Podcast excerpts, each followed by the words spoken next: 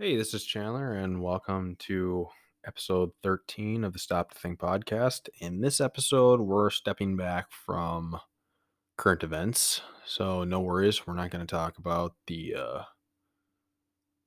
Wall Street bets, Reddit, Robinhood, Wall Street fiasco that we discussed last uh, last episode. Instead, we're going to get back on track with our little mini series on uh, interesting infra- infrastructure. So, this episode, we're actually going to talk about underground cities. So, the first time I kind of even had these on the radar was like back in high school when I was reading the Pendragon series. And in that series, there is a. Uh, I don't want to spoil it for anyone who hasn't read it because it's actually pretty good. So if you haven't read it, I'd recommend giving it a read. If you're into fantasy books, at least, I guess. But um, in the series, there is a future version of Earth, and that future version of Earth has a lot of interesting technology. I think it's set like I don't remember. It might be a hundred or a thousand years in the future. I think it's a hundred.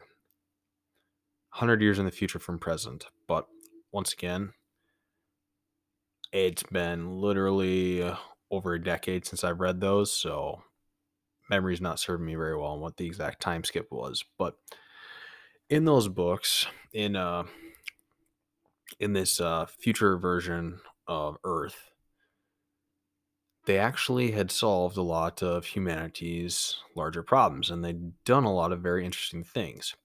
So some of the interesting things was like colonizing Mars and the moon and like the moons of Saturn and some of that stuff. But perhaps the most interesting thing, in my opinion, well, actually, the colonization stuff was incredibly interesting, but they didn't actually cover any of the technical stuff behind that. What they did cover was how they kind of dealt with the whole entire global warming fiasco. And in in this series, what they basically did is they more or less decitified, cityfied the earth by like tearing down skyscrapers or not all of them like they left a couple of them that were like iconic but for the most part they tore down like a lot of skyscrapers and above ground buildings piled up the rubble and then pushed like dirt over it and then planted like plants on top. And then they built all their cities underground. And so the end result was that above ground was kind of treated like a uh, rec- recreational zone, like with parks and open land and clean air and all that stuff. And below ground is where all the people actually lived and when I first read about this, I was completely fascinating, fascinated because to me, as a high schooler, it seemed like the greatest idea in the whole entire world. And I was always asking myself, like, why aren't we doing this? Why are we building above ground? It doesn't make any sense. Well, it actually does make sense. And there are a lot of reasons on both sides that are kind of interesting. So what would be the advantages of building all of our cities underground? Well, first and foremost, all of our above ground city space would now be available for other stuff. So you could like plant f- crops over it, uh, park space, solar space, all the stuff that needs like direct access to the sun, you can now do in place of where you have your cities. Another advantage would be that your society immediately becomes much more impact resistance with the possible exception of earthquakes, I guess. I'm not exactly sure how an earthquake would affect an underground structure. I would think it would depend on how it would be built. Like you basically built a skyscraper underground, then it might have earthquake dampering systems, in which case there might be no real effect. But if you um, built the uh, structure you're living in, your underground city, like into the surrounding subsurface material and it like fractured or something like that, it could potentially like shear or crush part of your city, maybe. I don't know.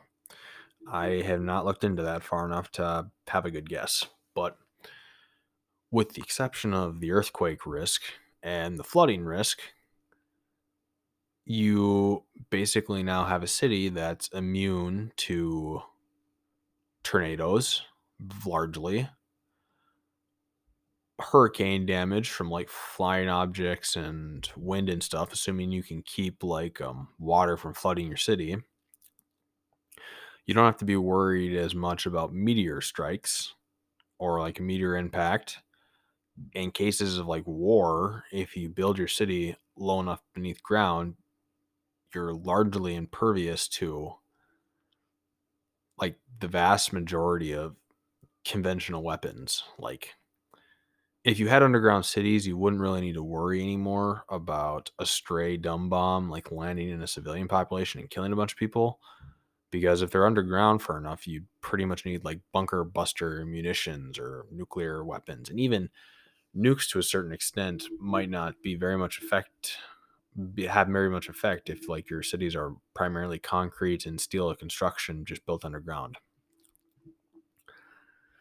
So your upsides are protection and then um you got protection you got um, freeing up space on the surface. Another thing that people don't really realize is underground cities would save on heating and cooling costs dramatically to a certain extent. So the core of the earth is obviously a giant ball of molten metal, or at least that's what we think it is. We're pretty confident that's that that's what it is. And I, I vaguely recall from uh, earth science class that like the core of the earth is almost as hot as the surface of the sun or something like that. So initially as you head into the ground depending on where you live, it might be cooler right away.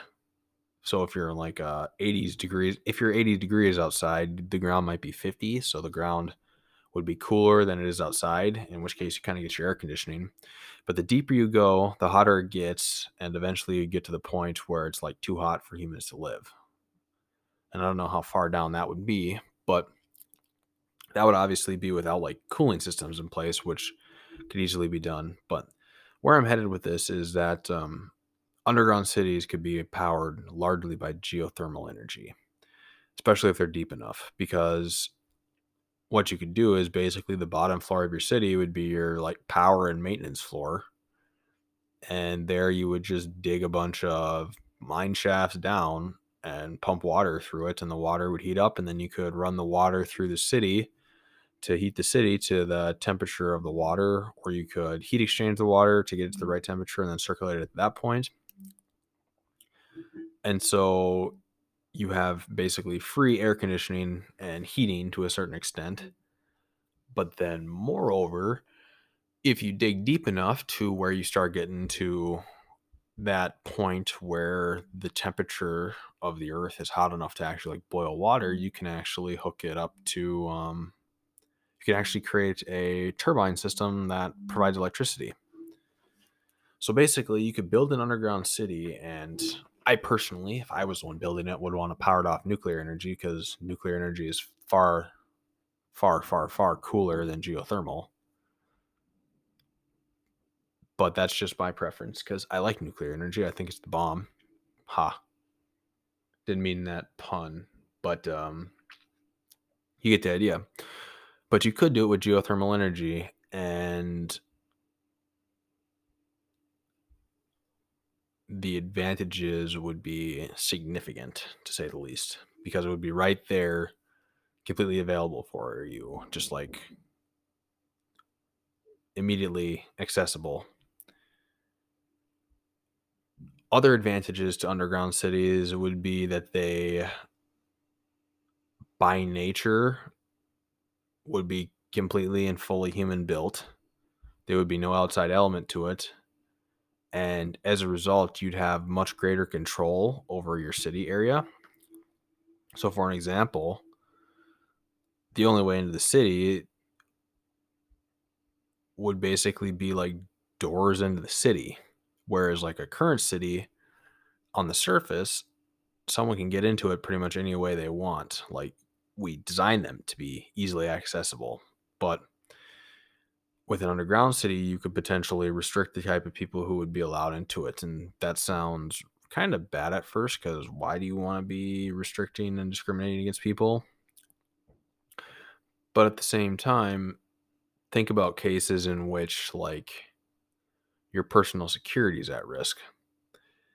And so, what could be done is an underground city could have communities, and each community could have entrances and exits, and those entrances, entrances and exits could basically have like timed lockdown mode where only members of the community can get in after a certain amount of time. And what this does for you is it basically prevents a lot of like random crime and trouble that people could cause by look, like wandering around looking for victims. Of course, it restricts your freedom quite a bit, and so I don't necessarily think I would advocate for that. But overall, compared to an overground city, your surveillance possibilities and your people control possibilities are drastically greater when you're building underground. Beyond that, I guess I can't really think of any other completely obvious advantages that come to mind. So, I suppose disadvantages are one of the larger reasons that we don't build stuff underground is because it's extremely expensive. When you build a skyscraper in a city, you don't have to pay to move the air out of the way to put the building up. But if you were to build the same building underground, you'd have to excavate all that surrounding dirt to create room for the building. And that's largely the reason why underground cities are infe- un- unpractical and infeasible at this point is because the excavation costs cost would be enormous and there's no existential reason to force people to build underground cities at this point. If you're a home developer and you're selling space or something like that, it's a lot easier to sell an above ground house because people are accustomed to above ground stuff and outer appearances and fresh air and sunlight and all that stuff. So, yeah, there's the cost factor. And then there's the fact that anything you build underground would need much more extensive, like ventilation and air conditioning systems and you need to have emergency pumps and probably like lockable doors to prevent like flooding and stuff like that and you need to worry about water table levels and you potentially need to worry about freezing and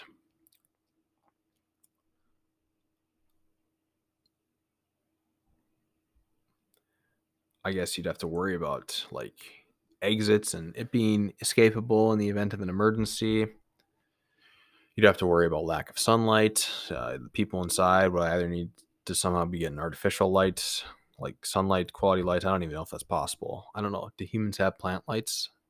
I don't think we do, but maybe it's maybe it's something that works that way. But you need to get outside to get your sunlight and to ward off depression from being underground continually. You need to worry about the atmosphere quite a bit more because um, certain gases might have a tendency to pull towards the bottom and if there's not good ventilation you could have like carbon dioxide buildups and all sorts of stuff that surface life just kind of naturally sorts out without any input on humankind. So basically underground cities although possible are definitely technically challenging compared to your run of the mill above ground city.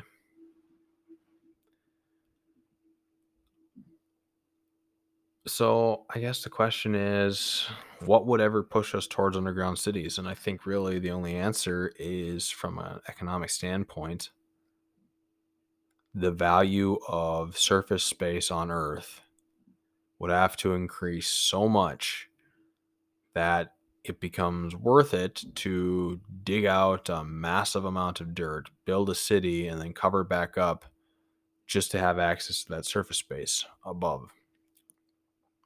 Or on the flip side, it could be done out of like a philanthropic philanthropy kind of effort or push. Like, say, for an example, we humankind as society just decide, like, you know what? This planet would look a lot better if it didn't have our cities all over it. And so then we tore everything down and then built underground. And now the surface is just kind of like a wildlife reserve, pretty much, where humans can go to enjoy nature and to grow food and to basically do the stuff that we can't do underground. Another potential option would be if like we discover aliens or something like that or some sort of like external threat existential external threat that would threaten our existence basically if that were the case and if we had to worry about like surviving like orbital bombardment or some other catastrophe like that then it kind of once again makes a lot of sense to be living underground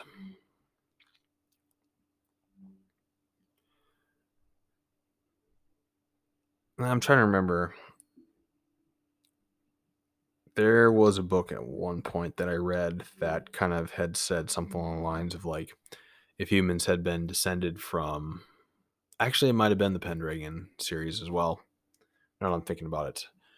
The point that was made was that if we had descended from rats, we probably would have built everything underground. But since we came from monkeys and trees, we subsequently decided to build up and skyscrapers, but I think the cost implications of excavation just far outweigh the cost of skyscraper building or building on the surface. And so that's probably a bigger reason than like any internal instinct pushing us to build up instead of down.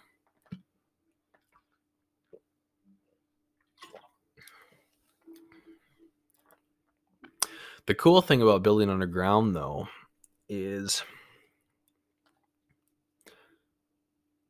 I think technically your structure mm-hmm. size increases. So, like when you build above ground, because of wind and all that stuff, and how the atmosphere works and air pressure, there's like a limit to how tall you can really build a building. And I think the limiting factor is probably more so material related, material costs and building size and all that stuff. But if you're building underground, you don't have such a real estate problem as you do on the surface. Like if you build a building on the surface, you have to buy that surface space to put the building up. Whereas if you're building underground, you can kind of just excavate around yourself. Like once you're under, maybe you could expand and stuff like that in different directions. And I think you might potentially be able to build a lot deeper underground than you would be able to build above ground. I'd have to look at that, but just thinking about it, um, the limiting factor with building high is basically that the material at the base of your building needs to be needs to be able to support the material that's above it. So stress is a function of cross-sectional area. So if you have a bigger base cross-sectionally, so if your base is wider, has more area, it can support more stuff above it for the same amount of stress. And so that's kind of why you see buildings have their tapered appearance where the base is the largest and then as the building goes up, the area, the cross sectional area of the building decreases. Like the Burj Khalifa is a pretty good example of this. It's thinnest at the top and largest at the bottom. When you're building underground to a certain extent,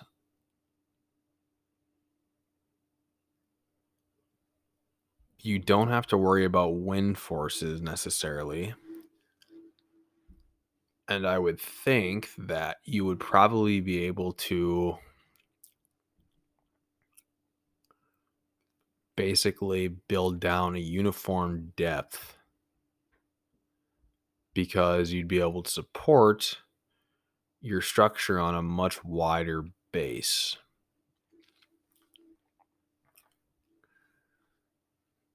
So you wouldn't be you wouldn't excavate down and then build like a spire shaped building underground that way. What you would do is you would excavate down layer by layer by layer and then build up on top of that. So maybe your dig depth would actually be limited or your building height underground would be limited based on how much the underground material can bear to a certain extent. And I suppose underground cities probably wouldn't work in every location because you'd have to worry about like places that have like marshy soil and like underground water flow and all kinds of crazy stuff like that. But for the most part, that'd be actually some interesting numbers to run to figure out like what the maximum depth you could build downward into this into the ground would be compared to the maximum height you could build above ground.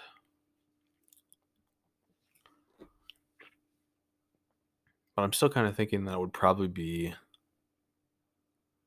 that you could probably build deep. Like I, I would think that your building limit with going down would actually be your ability to deal with the heat, the increasing heat of the earth, and not so much actual like building size limits necessarily.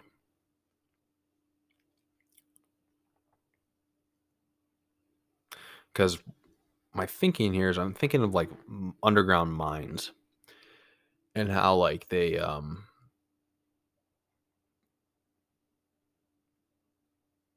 what a mine is is you basically extracting material inside of it and then supporting it with far less stronger material. And that's kind of what a building is too to a certain extent is for the most part buildings are filled with a lot of empty space so maybe if the earth the lower surface layer is capable of supporting the density of the material that's above it so long as you maintain the same weight as you're going down you can condense that density of the material into stronger shell materials that kind of make up the walls of your underground building while still leaving the um, the base capable of supporting you. But that's kind of the other thing about underground building that's kind of interesting. So the game uh, Fallout Shelter comes to mind. Fallout uh, the Fallout series in general is one of my favorites up until uh, Fallout 76, at which point I was slightly disappointed to say the least at the beginning it's getting better now, but um, man, talk about a rough, rough start. The only thing that's probably comparable is like No Man's Sky, but um, it's getting off topic. Focusing again, the uh, game Fallout Shelter that kind of launched before Fallout 4 basically allowed you to build like underground your vault to um have your vault dwellers live in and thinking of that, that's kind of how like an underground city would be is you'd pretty much be able to expand whenever you want in whatever direction you want just by excavating more or less. So your real estate isn't nearly as limited as it is on the surface because you basically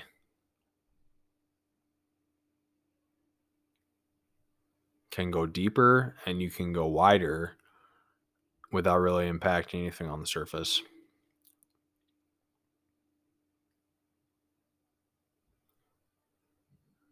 And I think that for the most part, the majority of the valuable real estate is on the surface. Because, like, once again, earlier I mentioned that, like, you know, we use the surface for farming and for um, recreation, for solar energy, for everyday activities basically underground, like that basement space, the surface underneath the surface of the earth is just like vacant real estate that just needs to be excavated and then you can put stuff there and you got free storage and free living space. Would there be consequences to living underground? Yeah, probably. Less sunlight would probably be bad. I would imagine that the people who live at the bottom of the underground cities would probably get the least sunlight because it would be such a chore to go to the surface. Um, potentially less exercise because I would think that if you're living in an underground city, you would probably, well, maybe you wouldn't.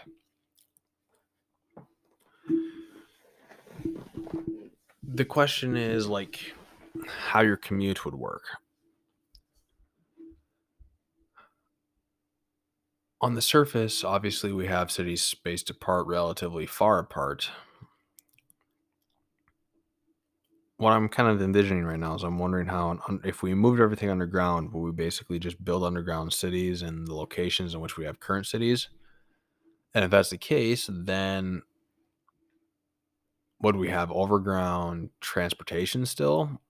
Or would we build an underground transportation network that would have like a bunch of maglevs or stuff like that? Would we still transport stuff primarily overground? At this point, we've totally specced into living above ground, and so it's kind of hard to imagine retooling our whole entire society to live underground. But if you started out as a society, like say you were a industrialized dwarf population, because everyone knows dwarfs like to dwarf here being like the mystical Lord of the Ring dwarf. I'm not profiling against people who are vertically challenged. But um, for like the mythical Lord of the Ring dwarfs who like to spend all their time like mining and in mountains and whatnot, if they industrialize, their eventual society might be one that primarily prefers to be underground as opposed to being above ground.